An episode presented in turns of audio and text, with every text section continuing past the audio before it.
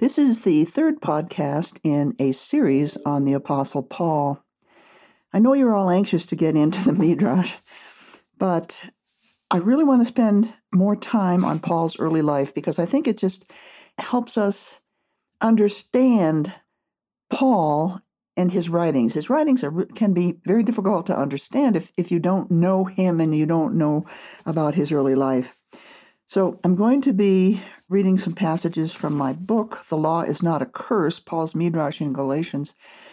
This was the first book I wrote after I received my dissertation for my uh, PhD in biblical studies, and it is directed to the academic community because that's the way I was trained in my, my dissertation, was to address everything that I did to the academic community. But if you question at all my conclusions, you'll find in the book quite a bit of supporting documentation in the form of footnotes, and there's a bibliography at the end of each chapter.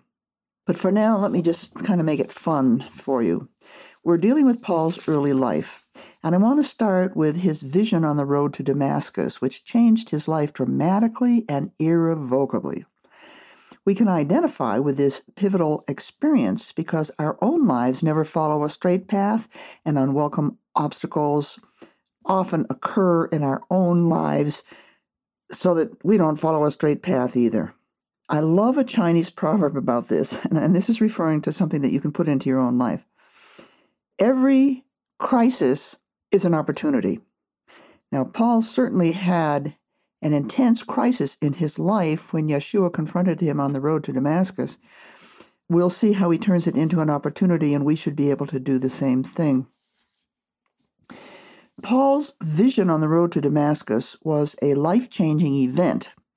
So were the equally significant crises that pursued him throughout the rest of his life. The way he responded shaped his ministry and ultimately created the Christian church that we know today. Now, Paul conveys a daunting list of hurdles. He says, I was in dangers from rivers, dangers from robbers, dangers in the city, dangers in the wilderness, dangers on the sea. So he is confronted with crises in his life, and he's going to overcome these crises in a way that he turned into opportunity. So, as traumatic as these physical challenges may appear, threats from those who were closest to Paul precipitated his greatest agony, but also offered the most profound opportunities to finish his completed work. Now, sandwiched between Paul's physical obstacles in Second Corinthians emerge uh, the most towering trials he ever faced. My heart just tugs here when I hear this. He tells us he was in dangers from my countrymen, dangers from the Gentiles, dangers among false brethren. To understand how Paul triumphed over these challenges, we must first consider the historical and cultural environment that shaped his life and the events that molded his character. This glimpse of Paul's early ministry will build a foundation on which we can approach an understanding of his first century methods of Midrash. This is where we're all headed, you know. But I think you just have to understand Paul before you can get into those methods. Reconstructing Paul's early Christian life is not an easy task. The scarcity of details in Scripture leaves large gaps. Now, in Scripture, much of the information about Paul will be in Acts, and I refer to that as Luke's account, and, and in Galatians. Fortunately, there is a surprising contribution of supplemental information. Archaeology helps us visualize Tarsus, where Paul spent his childhood, and Jerusalem, where he studied under the sage Gamaliel. Ancient Greek and Latin texts aid our understanding of educational training the political environment in which disputes were handled, the nature of religious practices, and even the craft of tent making.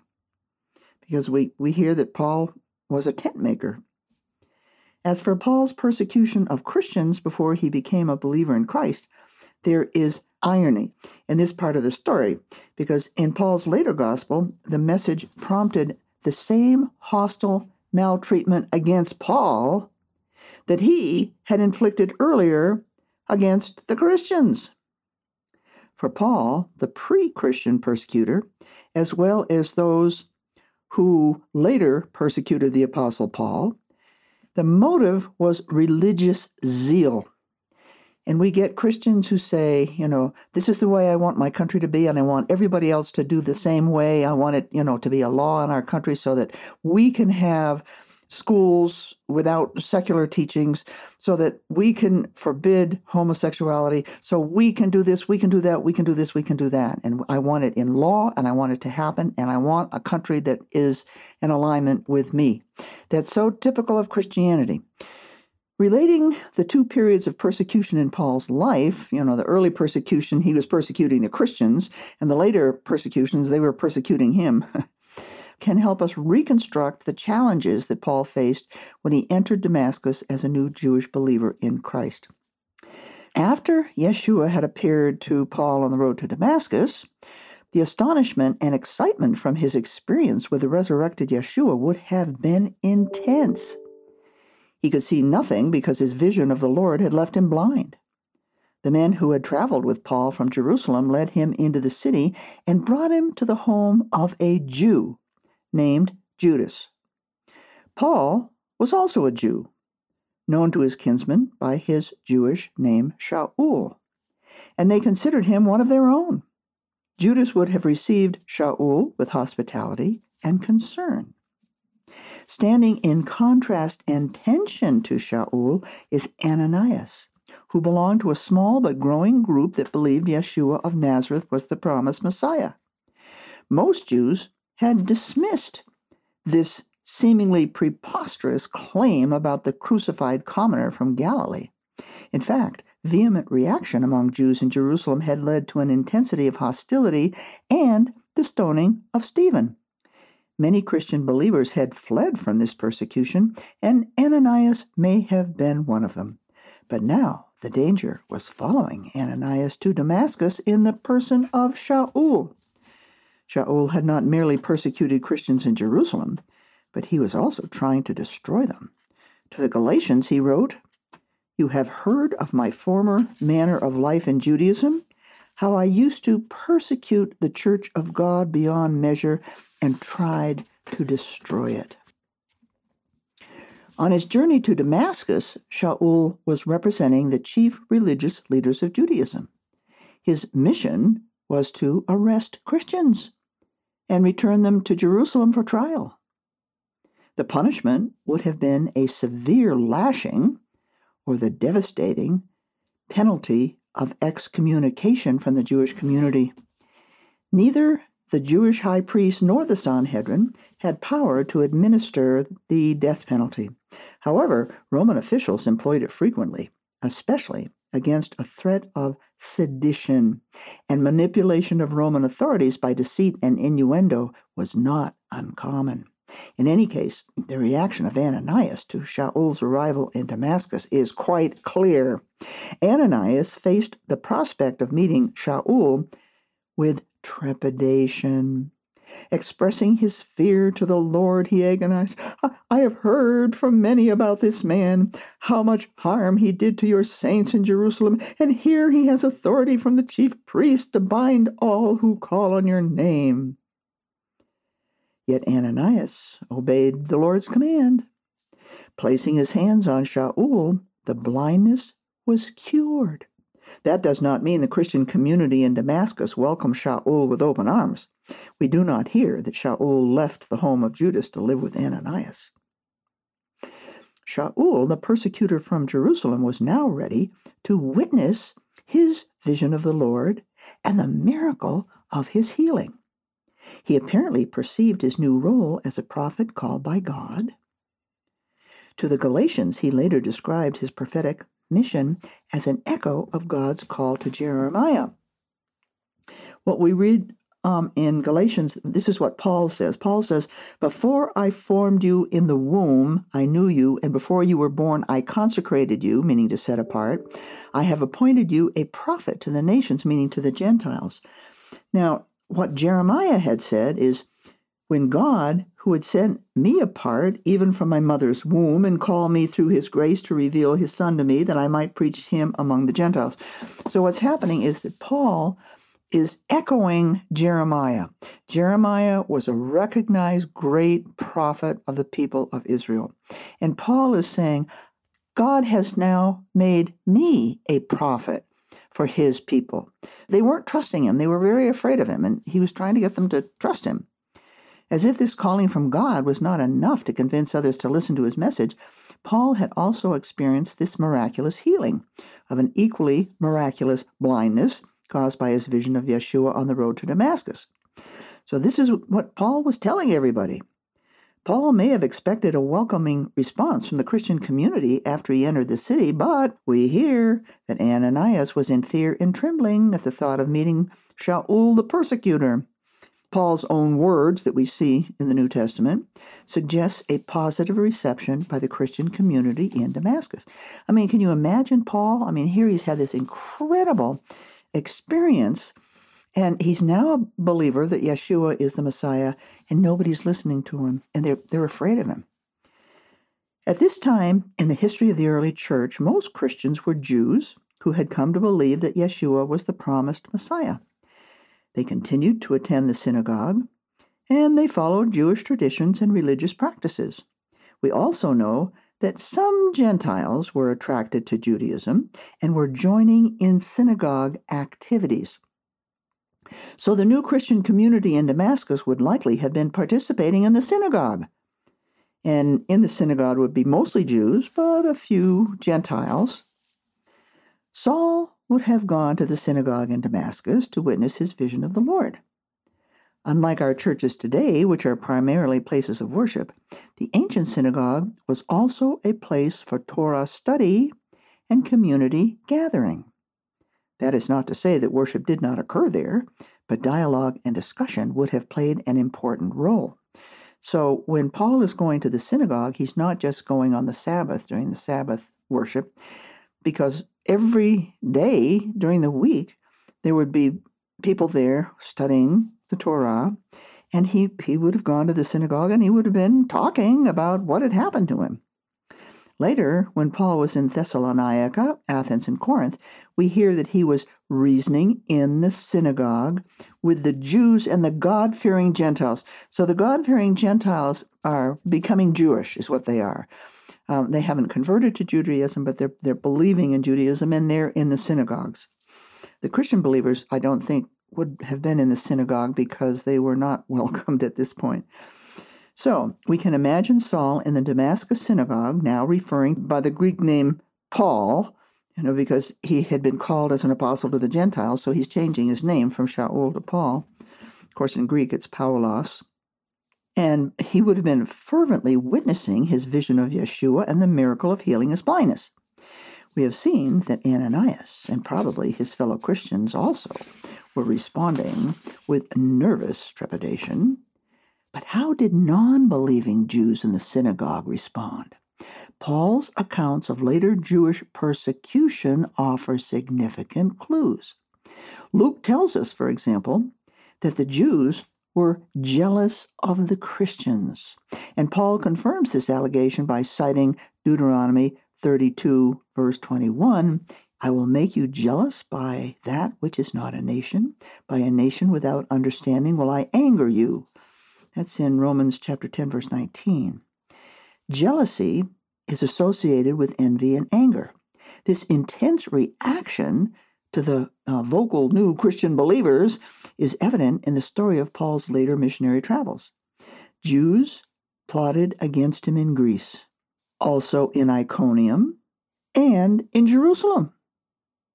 Paul tells us that five times I received from the Jews 39 lashes, three times I was beaten with rods, once I was stoned. And he walked away from the stoning, by the way, it didn't kill him. The Jews apparently received Paul's message with suspicion and hostility, but we have to ask why. At this early stage in Paul's Christian career, the conflict over circumcision and study of the law was probably not yet an issue. The fundamental controversy in this early period seems to have centered on the concept of the promised Messiah. And, folks, that is the issue with Jews today.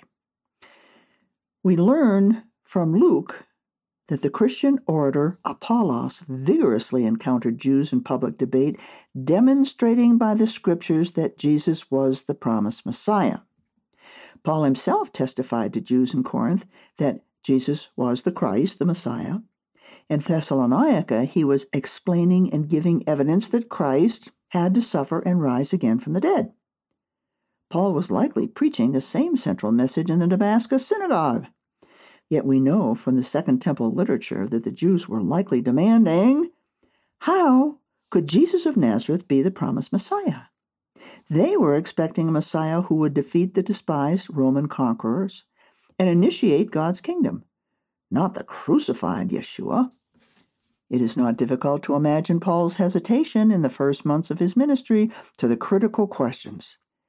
And these are questions that the Jews would have been just throwing at him. How could Jesus of Nazareth be the Messiah?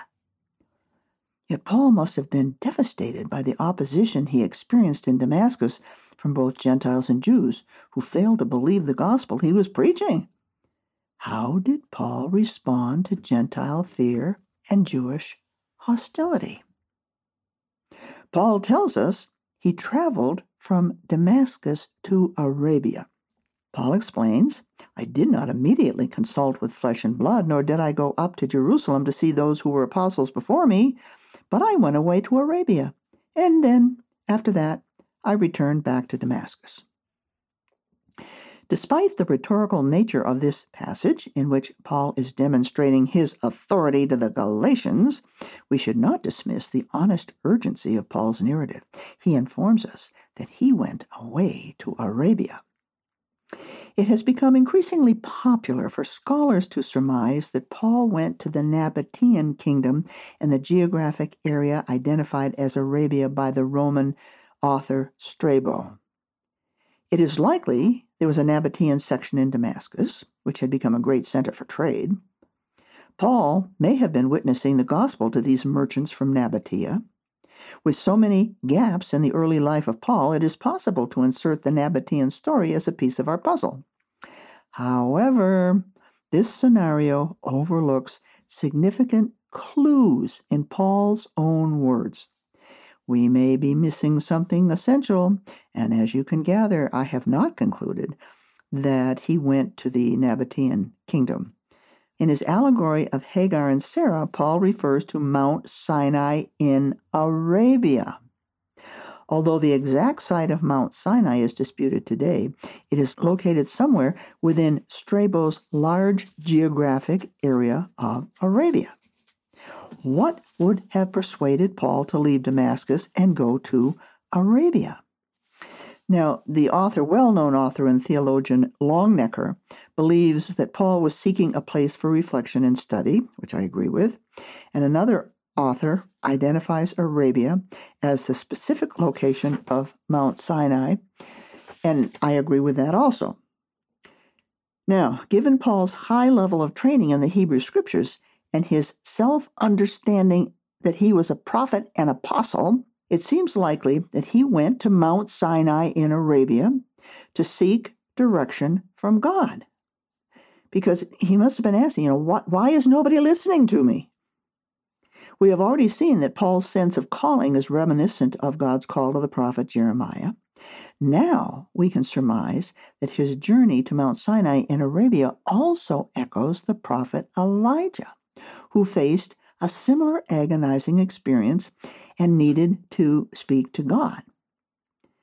Elijah traveled to Mount Sinai. We know this, it's in Scripture, and in 1 Kings chapter 19. And Elijah went to Mount Sinai to seek guidance from God, and he heard God there in a still, small voice. What did Paul hear when he went to Mount Sinai? We have no way of knowing because neither he nor Luke in, in Acts mentions it, and we can imagine that God would have sent him back to Damascus. But why would God have instructed Paul to return to Damascus rather than traveling to Jerusalem, which was the center of Christianity at the time and the seat of its leaders? When Paul returned to Damascus, the story is silent.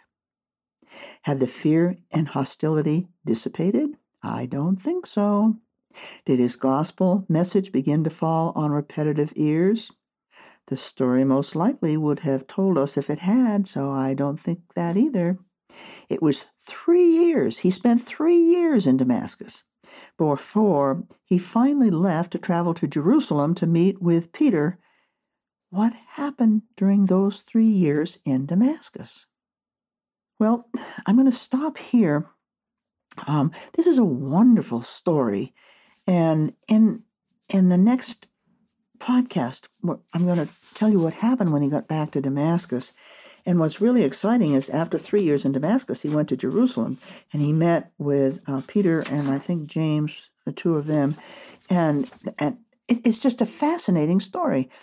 And most people don't know it. They just go right to the writings of Paul, the theology of what the church is teaching them. So I think it's important that we really get to know Paul and get a feeling for him and, and the agony that he went through uh, when he first became a Christian believer. I mean, this took a long time. He was in Damascus, he went to Mount Sinai, came back to Damascus for three years before meeting with the Jewish leaders. So I will see you in the next podcast when we will pick up with the story of Paul and what happens when he returns to Damascus and then goes to Jerusalem. So I will see you in the next, or I will talk to you in the next podcast.